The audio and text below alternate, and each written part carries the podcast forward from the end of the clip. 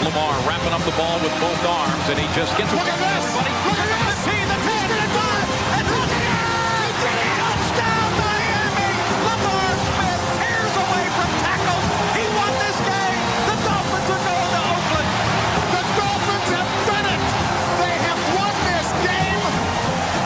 Everybody, they had him stopped for a loss, and he runs for over 200 yards. Well, you don't deserve to win when you get three points and yards. Lamar Smith finishes up with 40 carries, 210 yards, and two touchdowns, including the game winner. The fans here at Pro Player Stadium are going berserk. What a game and what a victory for the Miami Dolphins. All right,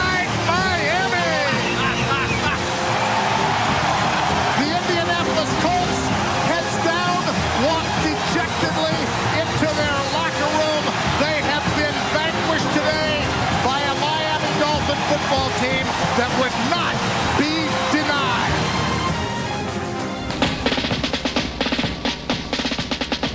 Miami's got the greatest football team. We take the ball from goal to goal like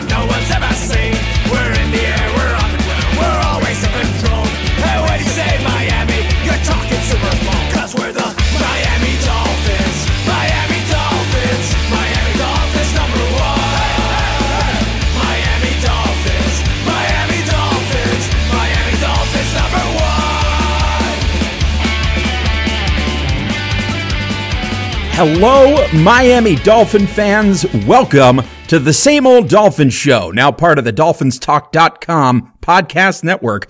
I'm Josh Katzker. With me today and every day is my brother from the exact same mother, Aaron the Brain. Aaron, say hello to the people. Hello to the people. Happy Thanksgiving. Happy Thanksgiving to the, people. people. We're recording this episode on Thanksgiving evening. Um, before we get into our Thanksgivings, I wanted to let everybody know that that audio that you heard at the beginning of the show is important audio because it was audio from the last time the Miami Dolphins won an NFL playoff game. Jay Fiedler and really Lamar Smith led the Miami Dolphins to victory at home against Peyton Manning and the Indianapolis Colts. And why did we play that clip? Well, because the Dolphins are traveling to Indianapolis this week to take on the Indianapolis Colts. And it is a game with, believe it or not, a lot of playoff implications. And we'll, we'll get into all of that a little bit later on in the show. Um, of course, we are now part of, as I mentioned, part of the dolphinstalk.com podcast network. And if you are not already, we invite you to subscribe to the show on Apple Podcasts. Uh, we're also on SoundCloud. Um, I've been asked about putting us on some other, um, platforms, whether it be Stitcher or Spotify. I'm looking into it. I'm hoping to have some news for you soon, but for now it remains just SoundCloud and, uh, Apple Podcasts. So we invite you to go subscribe to the show there, rate the show there, review the show, leave us some comments. We really appreciate it. And of course, if you're not already doing so, hopefully you're following us at Same Old Dolphins on Twitter. Follow the brain at Aaron the Brain, and I am at Amplified to Rock on Twitter. Join us, join the conversation, get involved. We're also at facebook.com slash same old dolphins. It's the Thanksgiving episode, Brain. Here we are. It's Thanksgiving night. How's that tryptophan working out for you right now, Brain? Well, right now, I I've got my second wind going, but about an hour and a half ago, I mean, it was hitting me full force. I don't know if it was the tryptophan or the red wine that was taking its toll. Could it have been the fact that- combination? Could it have been the fact that you guys had six pies on your Thanksgiving table? Well, I would say that, but I mean, I was so full after the meal that I barely touched the pie before the nap. But I'm on my second win now. I, I took a little nap. I woke up. I I revived myself with a nice cup of coffee, and then I was like, all right, well now it's time to eat some pie. And I, I had a little bit of pecan pie. I had a little bit of key lime pie. I had some of this Oreo cream pie. I've still yet to try the pumpkin pie, and we've got an apple pie. Uh, so th- there's still more pie to be had, and that's going to happen after the show.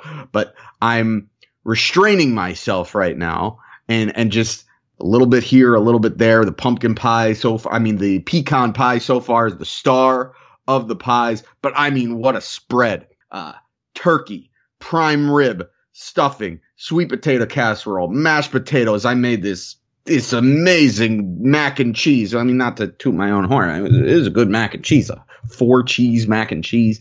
Oh my goodness, what a spread! And then you know some some red wine. So it was really it's no wonder that I was like in a food coma for a little bit. But now I'm ready. I'm ready to do a show, and then I'm ready to eat some more pie. Sounds like you guys had a fantastic Thanksgiving down there in South Florida. We had a, a very mellow affair here in central New York, where it is currently two degrees outside.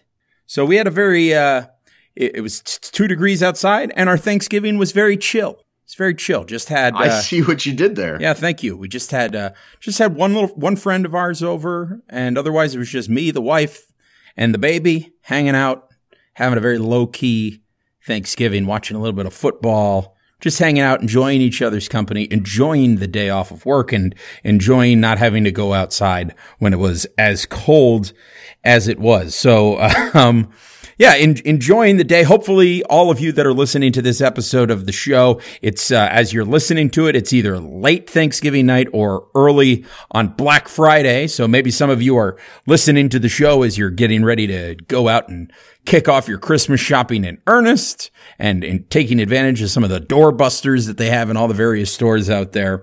Um, regardless, the point is that Thanksgiving is a holiday to be thankful and to be grateful for the things that you have and all of the good things in your life. So hopefully all of you were able to do that. And among the things that we had to be thankful for this Thanksgiving is that as the Miami Dolphins head into Indianapolis to take on the Colts in a game that, as I mentioned earlier, has uh, found itself with huge playoff implications.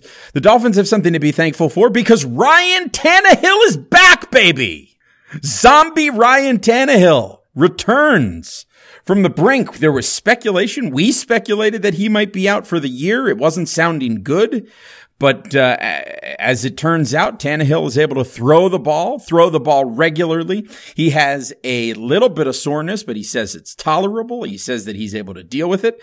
And by all accounts, he's able to throw the ball around just like Ryan Tannehill has always been able to do. So it turns out to be a pretty good thing for the Miami Dolphins. A Miami Dolphins team that when this game kicks off against Indianapolis, when this game kicks off on Sunday, it will have been a month since the Dolphins scored an offensive touchdown. And it will have been over a month since a Dolphins quarterback threw an offense, threw a touchdown pass. The last touchdown pass thrown by the Miami Dolphins was by Danny Amendola in that game against Houston way back on October 25th. So it wasn't since uh, Brock Osweiler threw two touchdown passes in that game against Detroit. That was the last time a Dolphins quarterback has thrown a touchdown pass. And and quite frankly, I think it comes at a really good time because Brock Osweiler gave us that the classic sort of backup quarterback performance where he comes in those first couple games and you go, okay, well, this is okay. This is an okay performance by Brock Osweiler. And you start to drink the Kool-Aid a little bit. You're starting to feel good about Brock Osweiler. And you think, well, maybe there's not that much of a drop off from Ryan Tannehill. But then Brock Osweiler remembers that he is in fact Brock Osweiler. And the following three games were just dreadful. The Dolphins offense has looked very bad and no pun intended, it looks like the return of Ryan Tannehill is going to be just the shot in the arm that this team needed. Yeah, well, they're going to need it to be. I, I'm not sold that he's 100%. Um, and I mean, the reporters are saying it looks like, you know, they've seen him throw at practice and he looks like Ryan Tannehill. And that, that's great. Um, he certainly gives us our best chance to win if he's even remotely close to being 100%. So if he's 80% at this point, I know I said a few weeks ago, I said, I'm not sure how good, how much better an 80% Ryan Tannehill is than a 100% Brock Osweiler, but that was before Osweiler really just put up two of the worst games that a quarterback can play and two games where the Dolphins couldn't even put up an offensive touchdown. And now the Dolphins come into this game against an Indianapolis Colts team that is on fire, that has won four in a row, that actually in their last five games has averaged 36 points a game. Uh, and it, honestly, their defense has been playing, has been looking much improved as well. So this looks like a team that's, that's really hitting their stride as we enter into the stretch run. Led, Hitting their course, by- stride. Brain, the last time they scored less than 29 points in a game was on September 23rd.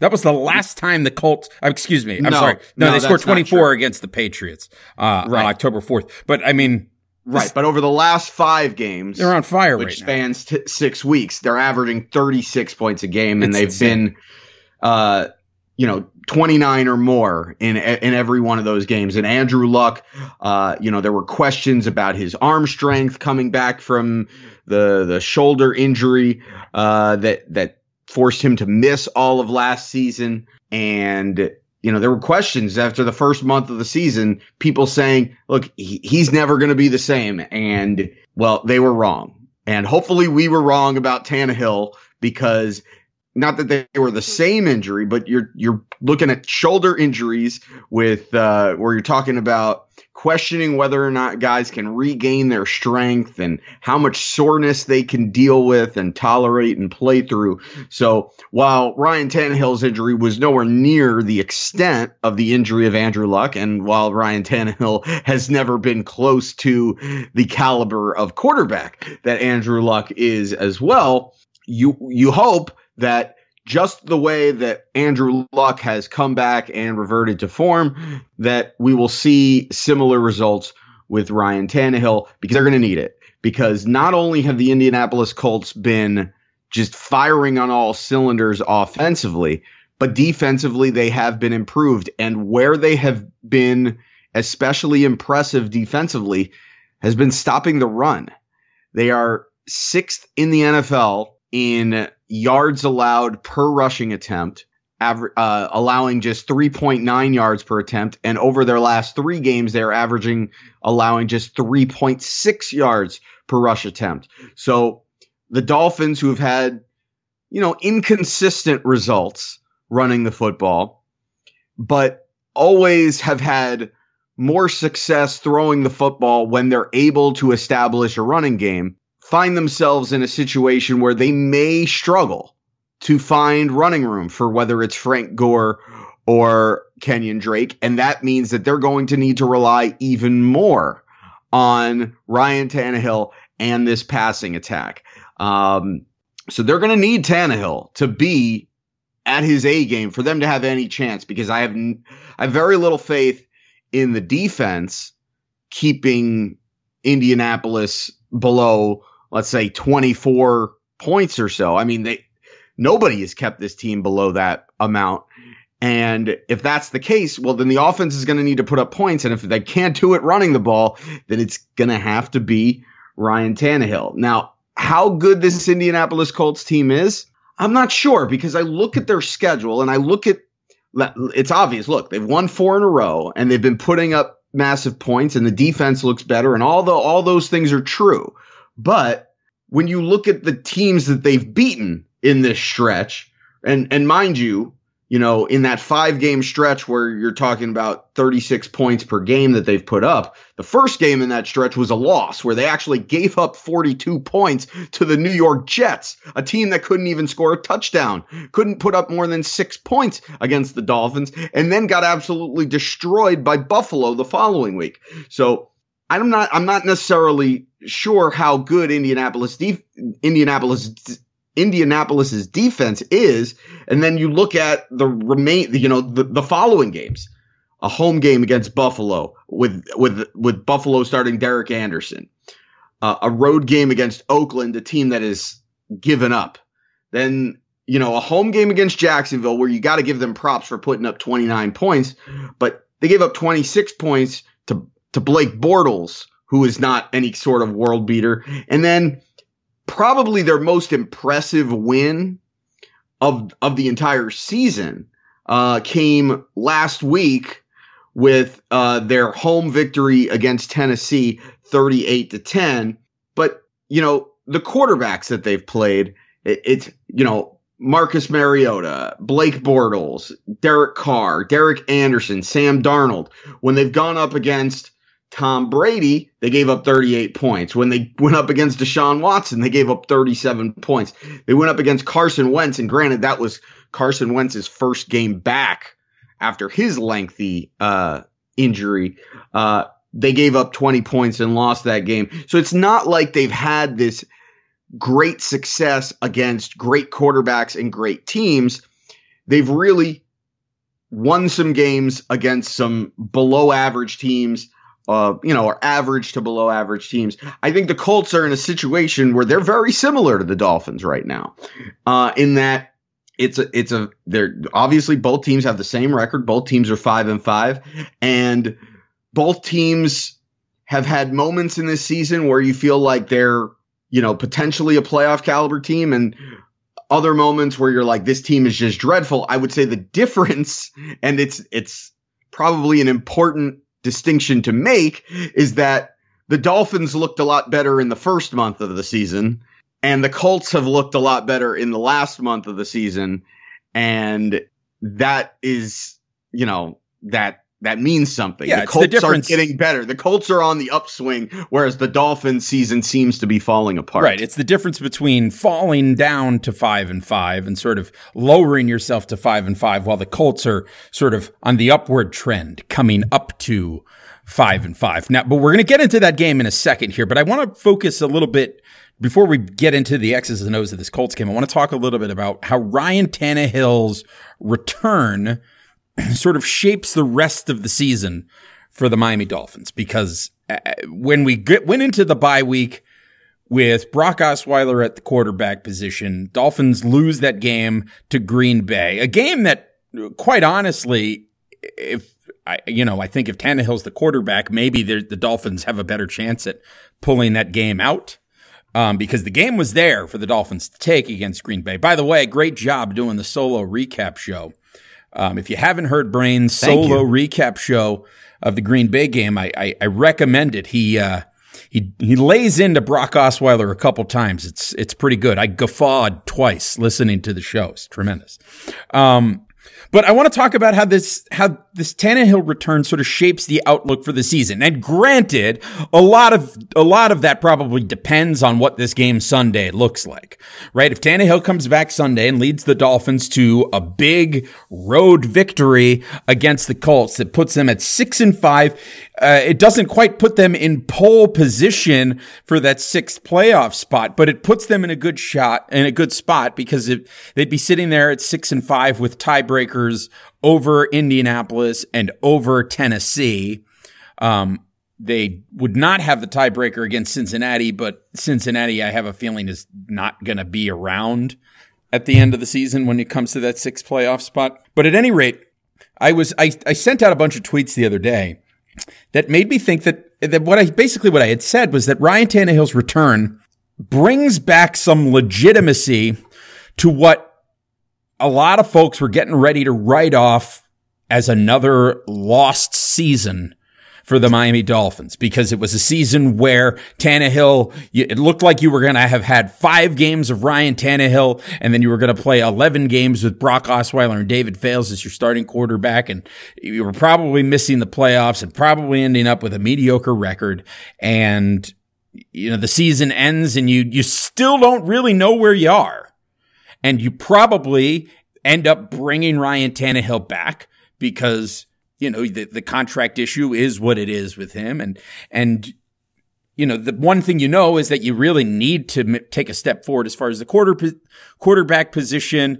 But because of the enormous slew of injuries you just you really just don't have a great idea of where you are. Because I think the other side of that coin is you look at the fact that the Dolphins are five and five at this point, given what their injury situation has been, and you have to go, wow, that's kind of amazing. Um, so Ryan Tannehill comes back and he's here for the remaining, let's say he stays healthy for the rest of the season and he's able to quarterback the team for these last six games. And I think whatever ends up happening in these last, last six games, the fact that you have your quarterback, the fact that this will be a season where Gase has his quarterback for the bulk of the season means that you can, that you can't just toss it off to say, well, he didn't have his guy. If this offense continues to struggle, and granted, he's missing some weapons, but if you've got your guy, you got to be able to step up and play football, you know, as best as you can. Um, and especially if it's your starting quarterback, because we've seen quarterbacks succeed with not a lot of great weapons. I mean, look at the Indianapolis Colts. Look at what Tom Brady has done in his career, and not necessarily this season, but there have been seasons where Tom Brady has not been surrounded by stellar talent, but he's the kind of quarterback that can, it doesn't matter who he's surrounding himself with. If Tannehill can come back and somehow get this team into the playoffs, even if it's nine and seven, even if it's nine and seven and the Dolphins sneak into the playoffs on the last day, I think that at this point merits some kind of I think it changes the narrative a little bit um, because that is quite an accomplishment, particularly the way things are going right now for this team. Um, and I think it makes you say, all right, Tannehill's coming back next season. I still think you have to, absolutely have to move forward with an eye on the future because I think you needed to do that anyway. You need to be drafting a quarterback or at least making plans to do something, right? You can't just rest on your laurels again next year with Ryan Tannehill and Brock Osweiler and David Fales unless you really believe Luke Falk is your guy.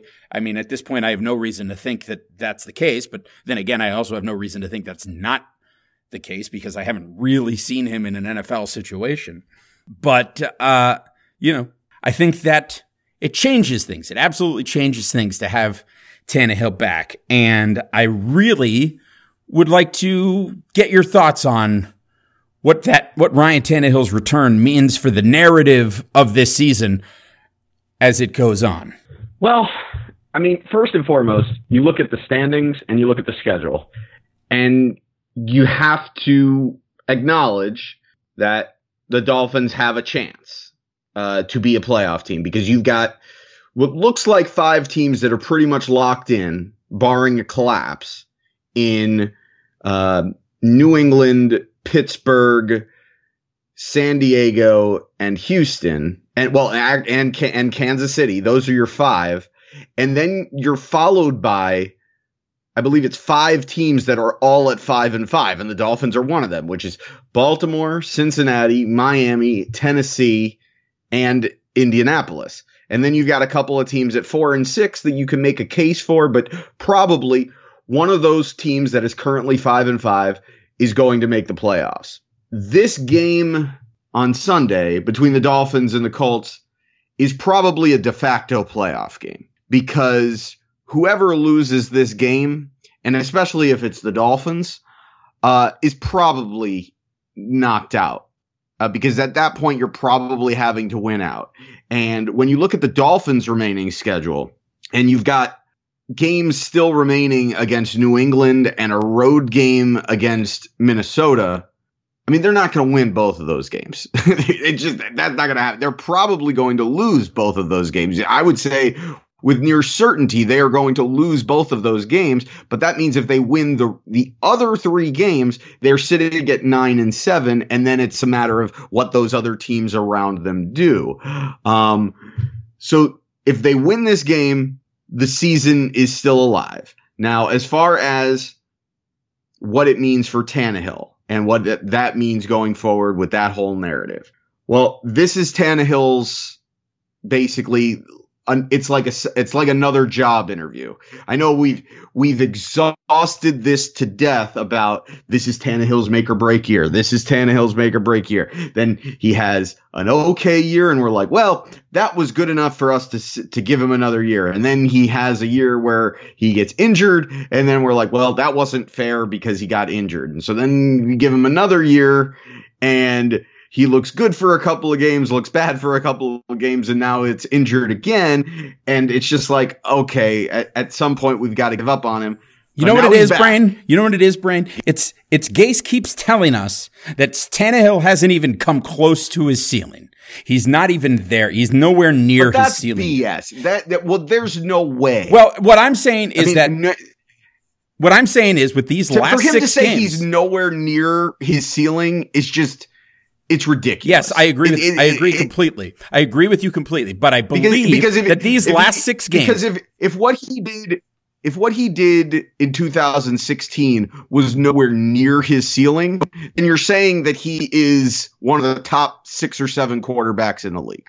yeah, and I and I don't believe that that's true. But what I'm saying is that this And- is and another six games. bad. It's Like, another six games for Ryan Tannehill. Agree with that. It's another six games for Ryan Tannehill to, if he has something like that in his back pocket, if it is something that is there, it's six games for Ryan Tannehill to show us that he has it and to deliver on that big time level. That's what this is. And if, if at the end of those six Right, games, you know he what- doesn't deliver it, then, then you go to the offseason and you go, Tannehill's never gonna get there. And I, trust me, I'm already of the opinion that I am not holding my breath. I don't think he's ever gonna be more than what he has been. I don't think he's got some other level left to reach. But we've got these six games, and if somehow it's there, if somehow Ryan Tannehill is able to lift himself to some other echelon of quarterback excellence, then this six games can prove that, and Ryan Tannehill can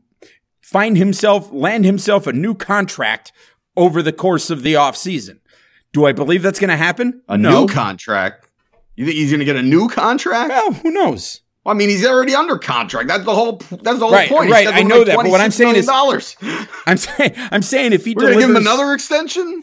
Listen, if he if he tells six games, let's say Ryan Tannehill comes out here in these last six games and leads the Dolphins to go six and zero for the rest of the season. If the Dolphins go six, it's not going to happen. First of all, but if it does, that leaves the Dolphins at eleven and five, and probably, very possibly, winning the AFC East. This is dumb. this is dumb. Come on. First of all, that yeah, no, I'm not even going to entertain that as a as a possibility. Second of all, if if they go 9 and 7 or if they go 8 regardless of what happens, there is going to be the built-in excuse that the receivers are banged up. The offensive line is banged up. He's playing with this shoulder injury and he is a warrior for play. And, and look, the one thing that I will say about Ryan Tannehill, that's, that's positive and it's been a positive since the day he stepped into the league is that he is tough as nails. And he, if there is a chance of him playing, if he is physically capable to suit up even at 75%, the guy will do it. And I love that about him. But he's just not that good. He's not he's not bad, he's not that great. That it is what it is. That's who he is. But if look, give him the 6 games and say, "Look, do the best you can and we'll reevaluate it." And again, it comes down to you've got dead cap space that's, you know, thirteen million dollars. Whether you could, whether you know that if you cut him, that's thirteen million dollars that you can't use anyway.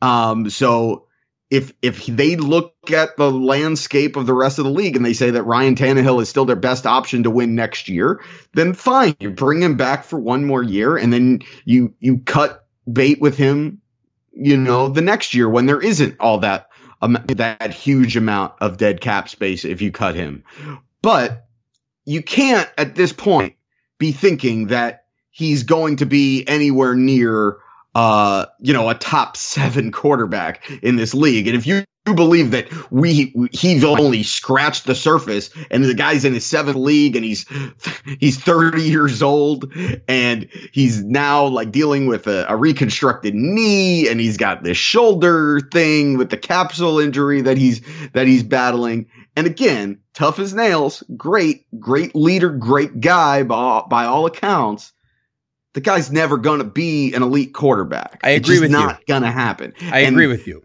But And- okay, but let's say let's say they make the playoffs.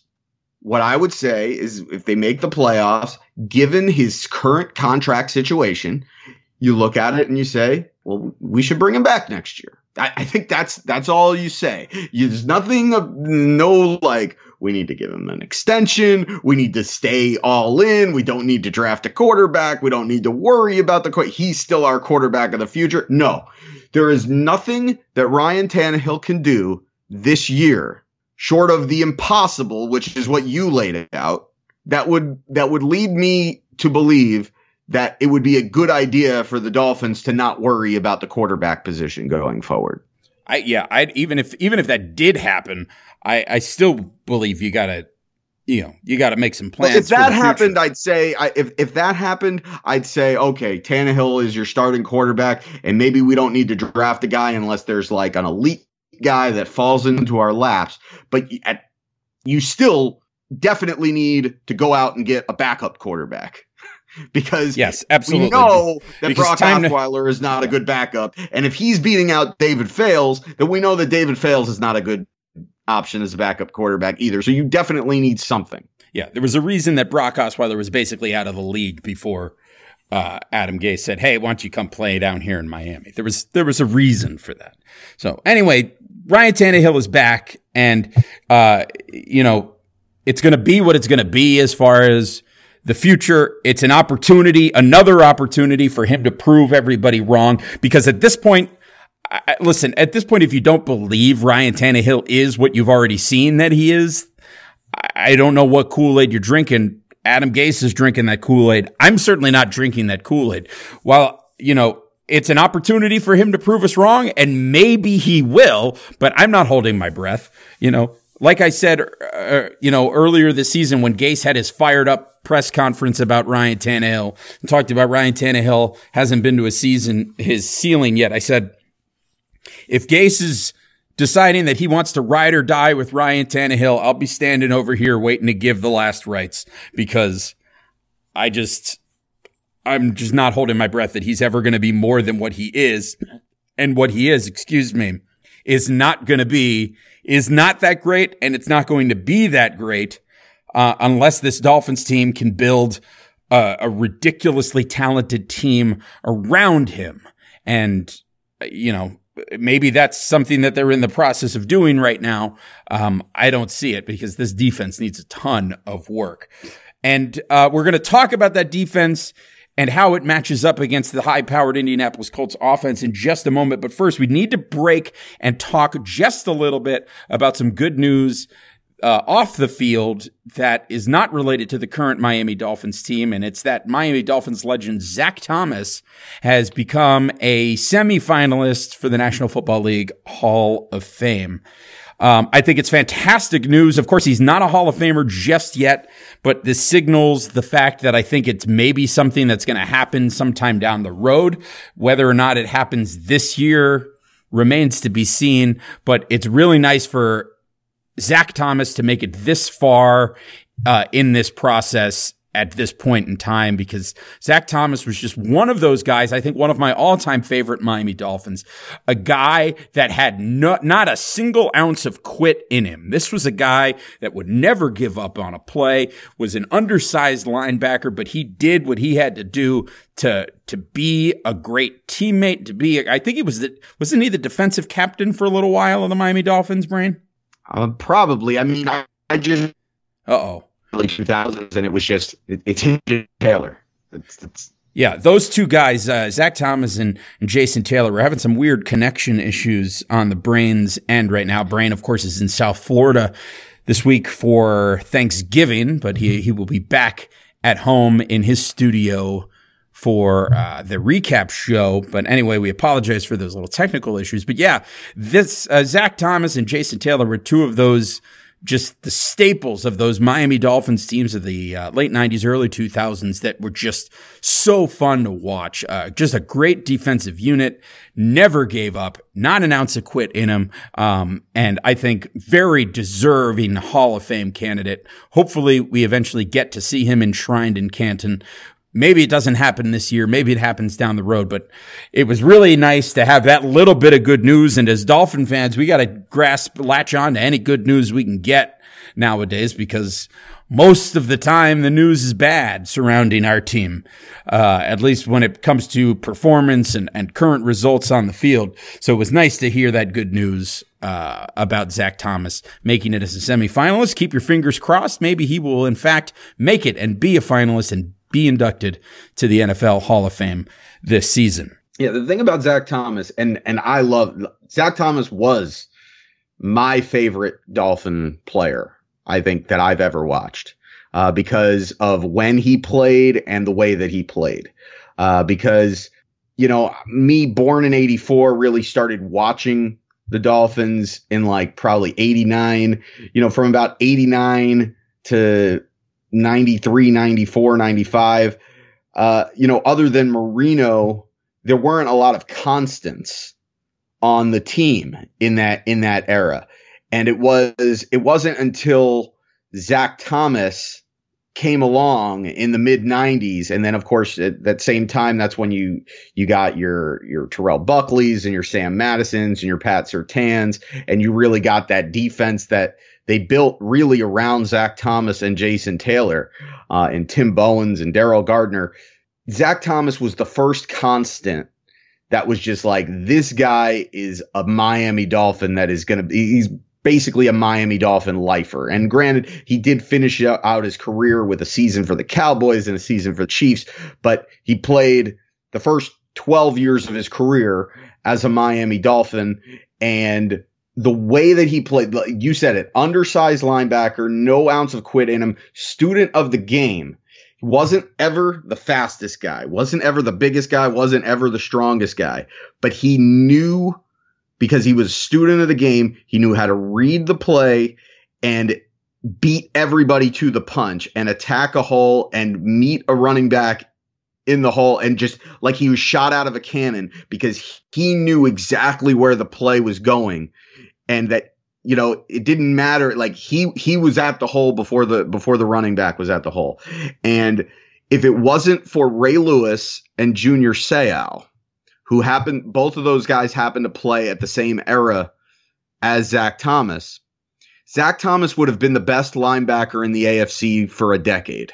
But because he played in an era where Ray Lewis, who is arguably the greatest linebacker of all time, and Junior Seau, who for probably the first four or five years of Zach Thomas's career was probably neck and neck with Ray Lewis. Zach Thomas for probably, you know, a, a good like four or five years there was only the third best linebacker in the AFC. And so he was overshadowed a lot by those guys. But if he was in the NFC in that time, I mean, he'd have been a Pro Bowler every single year. And that said, he still made the Pro Bowl seven times in eight seasons from from 99 to 2006. So, I mean, the guy was an impact player twice was named the NFL's linebacker of the year. In my mind, he's a Hall of Famer. Now, there will be detractors that will look at the Dolphins' success in the playoffs in the in those eras and say that uh look he could just never those Dolphins defenses had some had some meltdowns late in seasons and Zach Thomas wasn't immune to that. Um, he was a guy that specifically in games against I know in games against the New York Jets in that era, um, it seemed like you know they, the Dolphins went through that stretch where they couldn't beat the Jets they, I think we lost to the Jets maybe maybe ten times in a row. It was it was and and in a lot of those games we had like two three touchdown leads, including that nightmare meltdown at the Meadowlands game on Monday Night Football. And it seemed like in every time we played the Jets, it would be Kevin Mawae would somehow get to that next level and would just dominate Zach Thomas. And you know, the really great offensive linemen, when they got out to that second level, that's where Zach Thomas, if there was one critique of him, was that he could get overpowered by really good offensive linemen like centers and guards that would pull and get to that second level. And, and when he got dominated, that's when, uh, the Dolphins ran into trouble. But to put the Dolphins playoff struggles on Zach Thomas, is not fair because I think most people would say, well, while their defense definitely didn't rise to the occasion every time, I think most people would agree the reason the Dolphins had very little to no success in the playoffs in that era had much to do with their quarterback situation in in Jay Fiedler. Yeah, Jay Fiedler, by the way, the quarterback that led the Dolphins to that victory over the Indianapolis Colts in 2000 as the Dolphins won their last playoff game. That was the last time that it happened. Uh, Zach Thomas, part of that team as well. So, uh, yes, much deserved uh, honors for Zach Thomas, and hopefully there are more to come for him. We will uh, stay tuned in that regard. But we now turn our attention to the Indianapolis Colts because the Dolphins will be traveling probably about the time that a lot of you are listening to this. The Dolphins will be traveling to Indianapolis to take on the Colts this Sunday at 425 Eastern, a game that is only going to be uh, broadcast to really pretty much the local markets. I think the state of Indiana and the state of Florida and then like a couple little areas around there will have uh, the game on TV locally. And then, of course, those of us with uh, NFL Sunday Ticket will be able to view it as well. So I think only 13% of the country getting Dolphins Colts. The other rest of the country will be watching Steelers Broncos. But a big game coming up on Sunday. And we, we've sort of broken down where the Colts have been and what they've been up to so let's take a look now at how they match up with the Dolphins. And as it turns out, the Colts are a high, high octane team and Andrew Luck is looking every bit the quarterback that uh, we all imagined that he was going to be in the NFL. And he's just flinging it around right now. But fortunately for the Dolphins, the strength of their defense is their secondary. The question is, is the Dolphins secondary going to be able to do enough to shut down the Colts receiving cores and are the Dolphins linebackers going to be able to do enough to cover some very tough Indianapolis tight ends? Yeah, I, I think there are some matchup problems here. And, you know, Ebron, look, the Dolphins have struggled against tight ends all year long, so I don't foresee them. I, I, foresee Ebron will, will will make an impact on this game. I don't know that he'll necessarily be like you know, 10 catches for 100 yards and two touchdowns or anything like that. But I think he's certainly a guy that could easily get five or six catches for 60 yards and, and, you know, he'll get a look in the red zone and he could score a touchdown. He's certainly a guy that, that could cause problems there. T.Y. Hilton is the guy that, uh, Andrew Luck will go to. Um, but Xavier Howard should pretty much shadow him. And, uh, I think look, you occasionally you're going to want to roll uh, a safety over there, whether that's Fitzpatrick or Jones or McDonald to kind of help out because look, Hilton is a big play waiting to happen. He's one of the better deep threats in the, in the league. Um, but I, I think he's a guy that you game plan for and you can contain him. The thing that worries me about this game from the Dolphins defensive side of the football, it's it's two things it's one, they do have a guy in Nyheim Hines who is a weapon that can be used in the passing game out of the backfield, and that has given the Dolphins linebackers and the Dolphins defense in general fits really the last, I, think, three seasons. Uh, certainly the last two seasons. Um, and so that that worries me. And then the other thing that worries me is the same thing that you saw last week, or not last week because we had the bye, but again against the Packers, which is what I talked about going into that Packers game, is when the Dolphins have played these teams that have a really good pass offense. And they've gone in and they're like, they're all out on this wide nine where we're just going to rush the quarterback and we're going to try to throw some blitzes on the outside and we're going to play our soft cover two these teams have gashed Miami on the ground. Uh, like for and not just like five, six yards a carry, eight, nine, ten yards a carry. And the Colts have have quietly been a pretty decent running team. Um, they they use a three headed monster of of Marlon Mack, of Hines, and also Jordan Wilkins. And Wilkins has been kind of the spell guy. Hines is kind of their their scat back, and Marlon Mack is kind of their feature back. But if the Dolphins are going to keep going with this wide nine strategy and they're not beefing up to stop the run and they're not focusing on stopping the run, then they're not going to stop the run. There's nothing that we've seen from this Dolphins defense that would lead you to believe that they're going to be any better at stopping the run unless they make that their game plan. And I think that's just a fundamental problem with their defensive strategy, with their defensive game plan, with their defensive coordinator. And I just think Matt Burke is too stubborn to change it. I think he thinks that his system works and it clearly does not. And if they cannot stop the run, they're certainly not going to be able to stop Andrew Luck if they're being put into situations where it's second and short and they they can't stop the run so now they have to start worrying about stopping the run and then that opens things up in the passing game so i think it's going to be another long day for this defense uh, and I, I think the colts are going to keep their streak of putting up points at an extremely high clip i think they're going to keep that streak going At UC Funke says, uh, excuse me, wasn't UC Funke. He says his hot, he had one hot take, and his one hot take was that the Dolphins will score fewer points against the Colts than the Rams did on Monday night against the Chiefs. Uh, yeah, that's, that, that is a hot take that is quite cold. In fact, because I, yeah, I believe you're correct that I'm not convinced that the Dolphins in the next three games will score a combined 54 points. But, uh, uh, i'm not convinced that the dolphins will score 54 points the rest of the season Woof. There you go. Uh, Austin Dobbins says See, that would have been a hot take Yeah, that, that is a very hot take, especially with Tannehill coming back. But um, Austin Dobbins says per- Tannehill. Yeah, I threw a Tannehill in there. Um, for those of you that don't know, we call Ryan Tannehill Tannehill.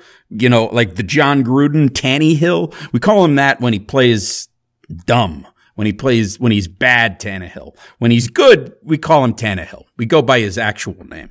But when he's bad, Tannehill. Austin Dobbins wanted to know what the most important factor is on defense to stopping the Colts offense. And you just sort of mentioned the run game is big, but I think another aspect is Andrew Luck hasn't been sacked in five games. You think the Dolphins can get to Andrew Luck and put him on the ground? Well, look, it's possible, but there's a reason why he hasn't been sacked in five games. And and part of it is the fact that they haven't played, you know, like great pass rushes. But I mean, they did play Jacksonville and uh, Tennessee is not exactly like a slouch defensively.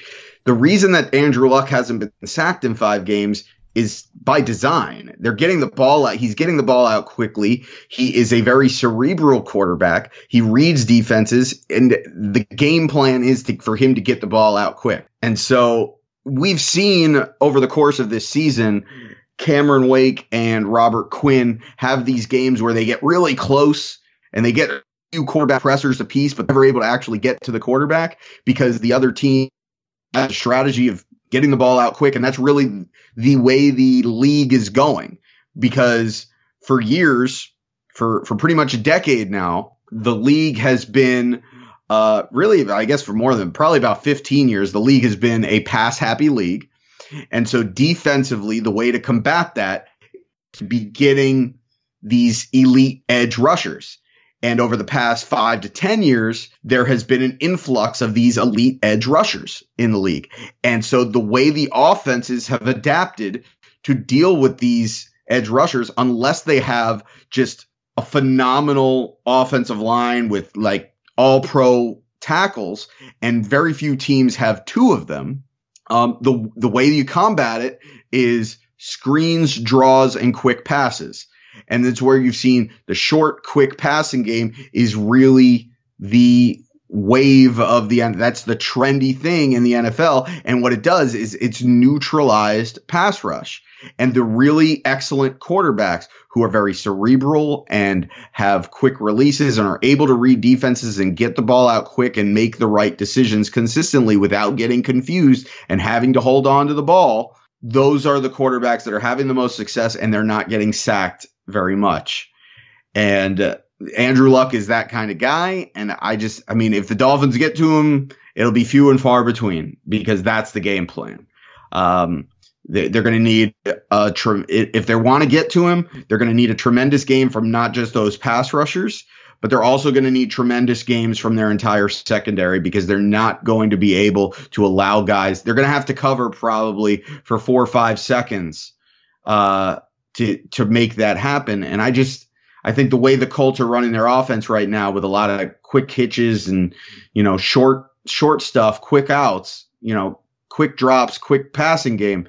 I just I don't think it's going to be a game where the Dolphins are going to get to Andrew Luck and really affect the game with their pass rush. I think the the more important thing is going to be getting into those passing lanes, reading them, trying to confuse Andrew Luck, which is not an easy thing to do. And then more importantly than that, it's stopping the run and it's tackling. It's not allowing guys when they catch the ball five yards from the line of scrimmage to turn that five yard catch into a 15 or 20 yard catch. It's keeping them to the five yard catch. What about on the other side of the ball?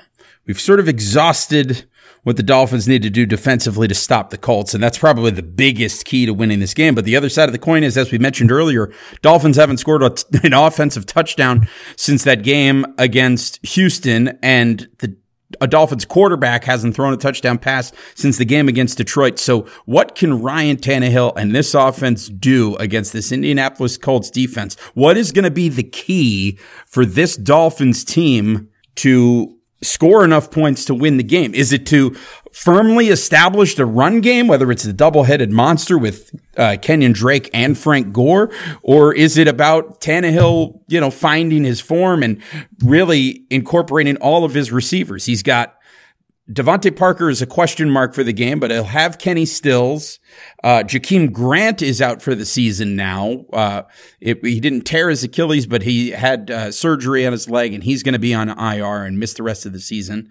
Um, Dolphins have picked up Brice Butler as uh, as an extra hand at wide receiver, and of course they've got Leonte Carroo as well. So, what is going to be the key for this Dolphins offense to score points against the Colts. Well, they got to try to find a way to get a running game going. And it, it, like I said, the Colts have been on defense one of the better teams in the league at at stopping the run and not allowing big plays. And you know, so I, I think the Dolphins need to, you know, they need to be patient. They need to try to manufacture a running game. Um, you know, if they can run it between the tackles and you know surprise us by you know, having a good running game, well, that's going to be helpful. Um, and that'll open things up. It'll open up the play action. It'll open up the, the bootlegs and the rollouts and that kind of stuff. Um, and it'll, you know, help freeze the linebackers, keep the, uh, the pass rushers honest. But even if they're unable to run the ball, you know, super well, the Colts have holes in their secondary. it, it is not a good pass defense. And so, uh, if Danny Amendola is healthy and he's questionable and he's practiced on a limited basis. If DeVante Parker plays, he is also practiced on a limited basis. Uh, and then you've got Kenny Stills. These guys got to step up, and Tannehill's got to be on the money. Uh, the Dolphins have enough weapons in the passing game, uh, not to mention Kenyan Drake out of the backfield, and we've seen him out of the slot a lot in the last few weeks, uh, as well as Mike Gesicki the Dolphins have enough weapons where they can exploit some mismatches against the Colts secondary. And I think we can move the ball on them. But Tannehill is going to need to be on his A game, and we're going to need.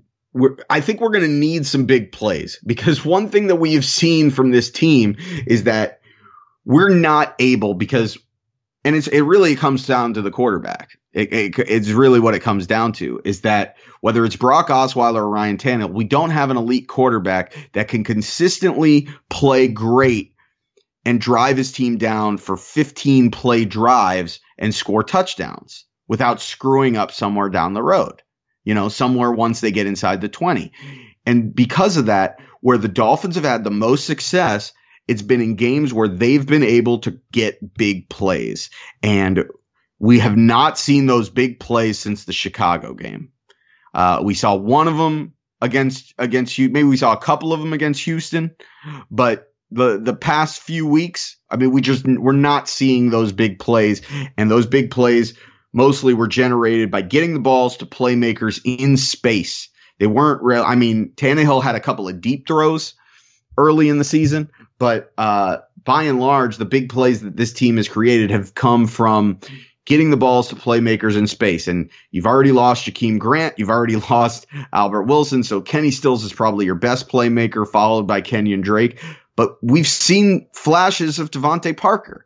So I don't know who it's going to be, but the Dolphins need to get some chunk plays and they need to get them. They need to get a few of them because they need to get some cheap points where we're not having to go on these 10, 12, 15 play drives every time to score a touchdown. Uh, because if we have to do that, then I don't think we're doing that more than once, maybe twice in a game. And if we're only putting up two touchdowns, uh, we're not winning this game. It's just not going to happen. Yeah, I, I would agree with that. It would be really nice to see the Dolphins find a way to incorporate the tight ends into the offense a little bit more, whether it's Nick O'Leary. Uh, I don't know if AJ Derby is ready to be ready for this game, or whether it's finding a way to get Gesicki involved. Whatever the whatever they need to do, you got to incorporate these guys. You got to find a way to make it happen. Got to find a way to score some points. Um, I have a uh, one. I've got two Thanksgiving themed one hot takes to share with you. You ready? Yeah. It's they're actually questions, but they use the hashtag one hot take. Here we go. For, question number one: Ham or turkey? This is from uh, Austin Dobbins at Austin D thirteen sixteen. Ham, Hammer and turkey. ham or turkey? Both. You, you, you don't get to choose both. You, one or the other. Ham. Yeah, I, w- I would go with ham as well. Now the tough one. Ready? But the answer is really both. Well, okay. Apple or pumpkin pie? Oh, I mean, for me, this is easy. I, I'm a I'm a pumpkin pie guy. Yeah. I'm I'm all in on pumpkin pie. Pumpkin pie with a big dollop of whipped cream on it. Let's go. Well, yeah, I mean, you got to have the whipped cream. If you're eating pumpkin pie, look, you could eat pumpkin pie without the whipped cream. If it's dire situation and you don't have whipped cream and you can't get to the store to get whipped cream, but if you can get whipped cream, if there's any way possible to get whipped cream and you're eating pumpkin pie without whipped cream, you're just doing life wrong. Yeah, you know what that scenario you know what that scenario is? It's it's that scenario where you go to Taco Bell, right? You go to Taco Bell, they ask you what kind of sauce you want. You tell them you want your fire sauce. And you get to where you're going and you open your bag and you, you pull out your tacos. There's no fire sauce. There's not even mild sauce.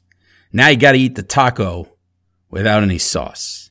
Now I know some people hop in the car and drive themselves back to Taco Bell to get the sauce. But if you don't have it, you don't have it. You got to eat the taco without the sauce. That's exactly what it's like when you have to eat a pumpkin pie with no whipped cream.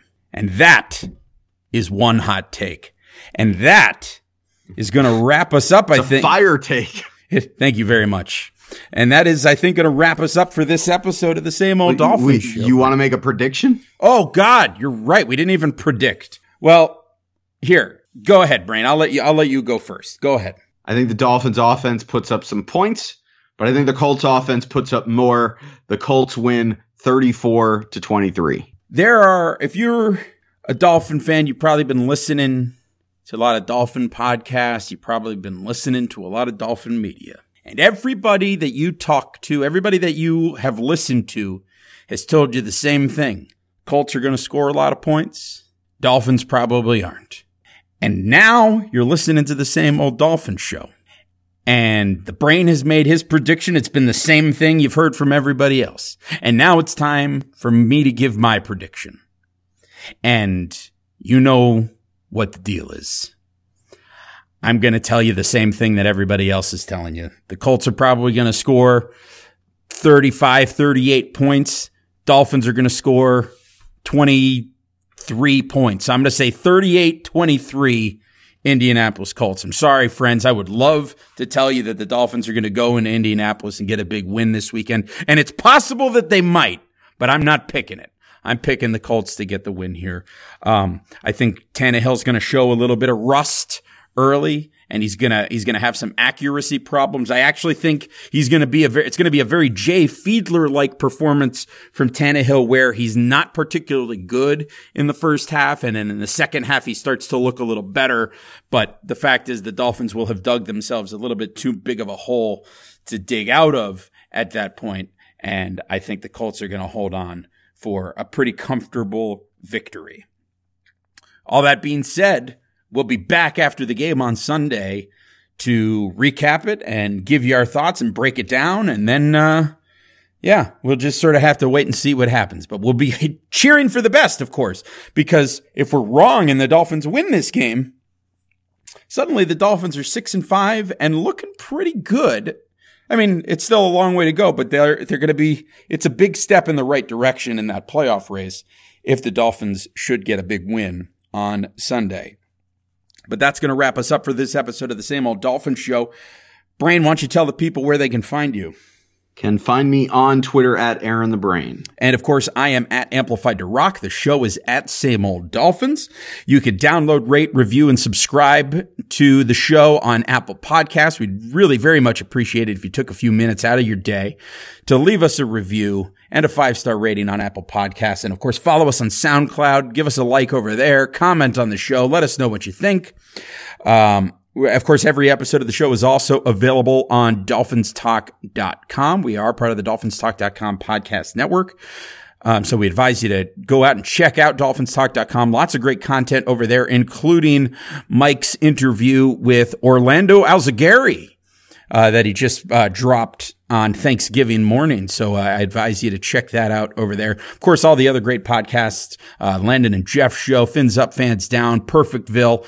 Lots of good stuff over at dolphinstalk.com. It is your one-stop shop for all things Miami Dolphins. On behalf of Aaron the Brain, I hope you have a wonderful remainder of your holiday weekend. If you have to work, I hope it goes smoothly and painlessly. If you're out there shopping, uh, going out for a meal, remember to take care of those retail employees and wait staff. They've got to work on the holiday weekend so that you can go out there and enjoy the season. So remember to be kind to all of those people. Take care of yourselves and each other, and we will talk to you again next time. Bye bye, everybody. Go Dolphins! Miami's got the Dolphins, the greatest football team. We take the ball from